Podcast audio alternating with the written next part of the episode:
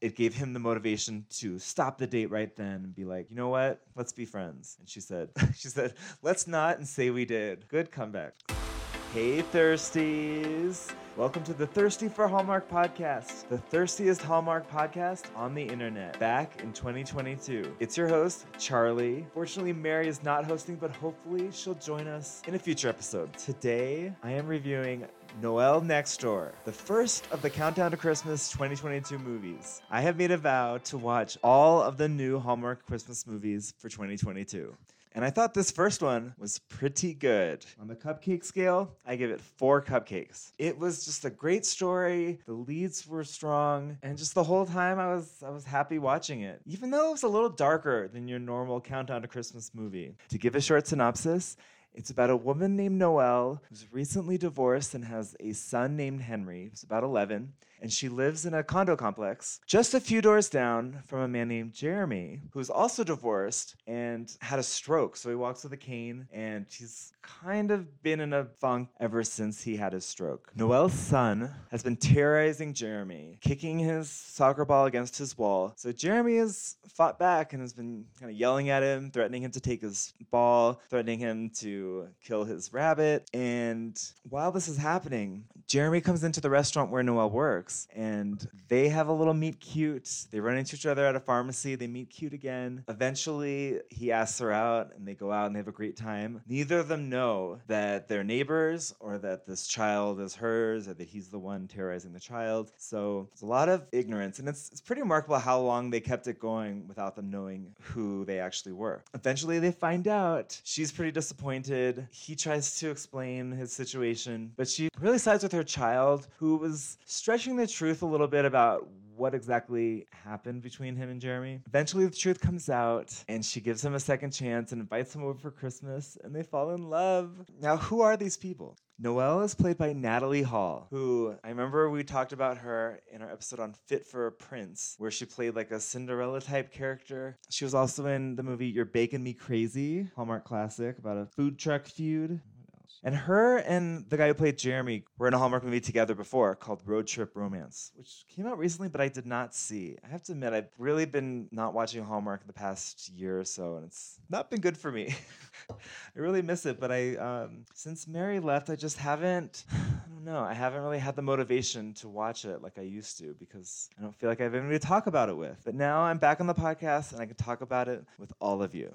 I really love Natalie Hall. She's blonde, very pretty, great actress. I think this movie, she really, uh, she gave one of her best performances. I love her especially because she was in the national tour of a chorus line. She played Val, and there's video of it online. She's an amazing singer and dancer. She got to dance a little bit in Fit for a Prince, but I wish they would have her sing. Jeremy is played by Corey Sevier, who I know best from the 2003 Lifetime movie Student Seduction, starring Elizabeth Berkley. He plays a student who accuses his teacher, played by Elizabeth Berkley, aka Jesse Spano, of seducing him. And the truth is, he assaulted her. Uh, I remember it was a pretty cool movie, and I think it I it wasn't based on a true story, but something similar to that happened around that time. It was a pretty big deal when that movie came out. He was pretty young in that movie. He was actually a Canadian child star. He starred in the Canadian Lassie series, like Little Timmy, and um, he's been in a bunch of Hallmark movies. I think the only one I've seen is Heart of the Holidays from 2020, starring him and the girl from Stick It who said, it's not called Gymnastics. He's a good actor, a good leading man. He was in a movie this fall called Pumpkin Everything that I need to watch. I had, yeah, it was just a few weeks ago. Hmm. If you've seen Pumpkin Everything,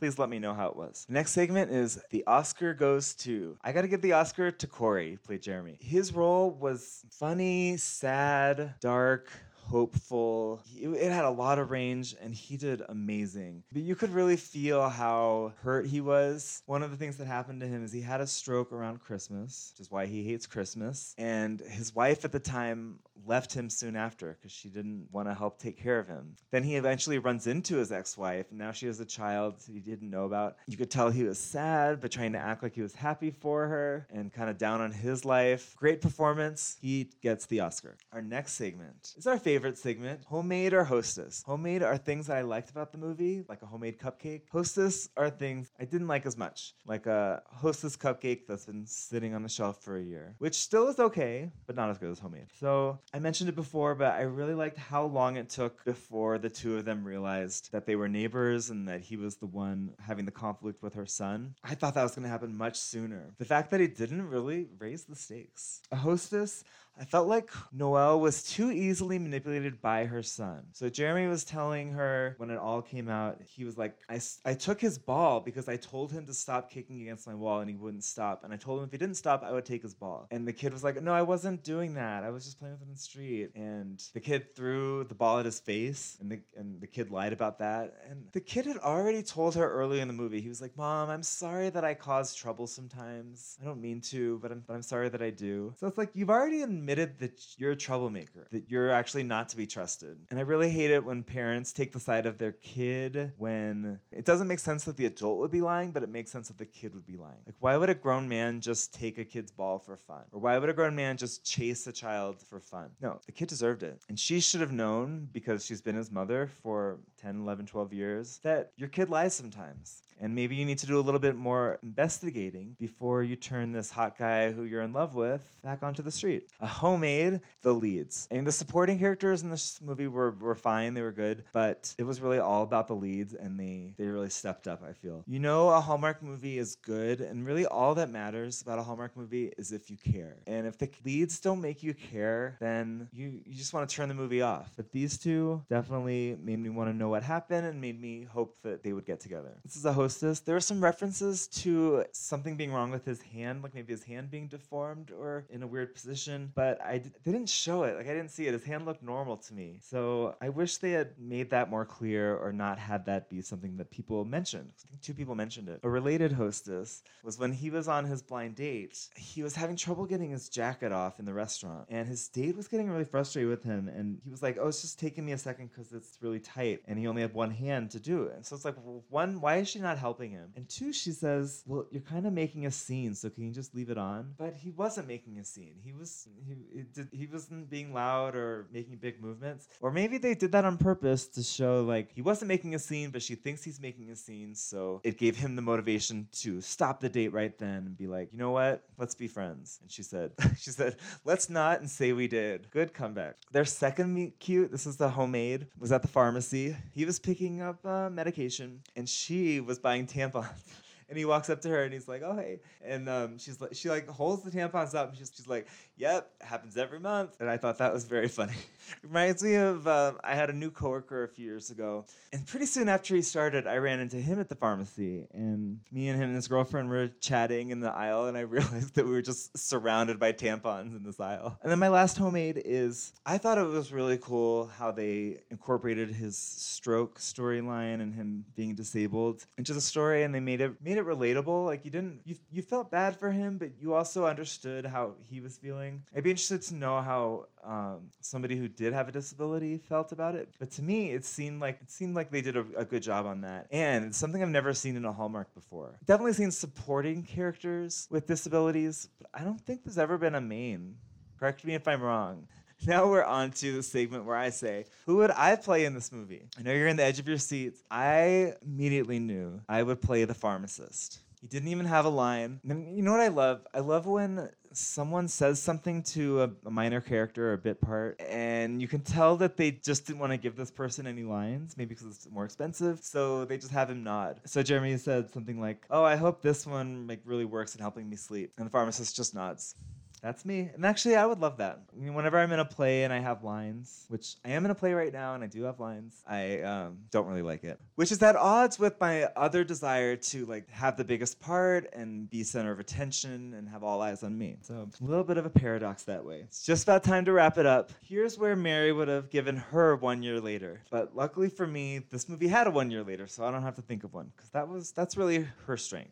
So what happens is, and I didn't mention this, but he is a music composer, and I think he also said conductor. They end up getting together, and at one point he had told her that he was working on some composition and he was trying to get the local symphony to perform it. So I think it was like a year later, six months later, they go and watch the symphony perform his work. And she's like, I'm really proud of you. I guess if I were to come up with something else, I would say that he takes her to a Christmas concert at the symphony and they say, We have a surprise addition to our program. It's a new composition from a local composer and it's called Noel Next Door. And they play it and she's watching and tears are streaming down her face. And then they're clapping. And at the end, she turns to look at him tell him how proud she is. And he's down on one knee, spotlight on him with an open ring box. So if you know the answers to any of the questions I've asked, please DM me on Instagram at Thirsty for Hallmark. Remember to follow me on TikTok. I am going to make some more of those at Thirsty for Hallmark. And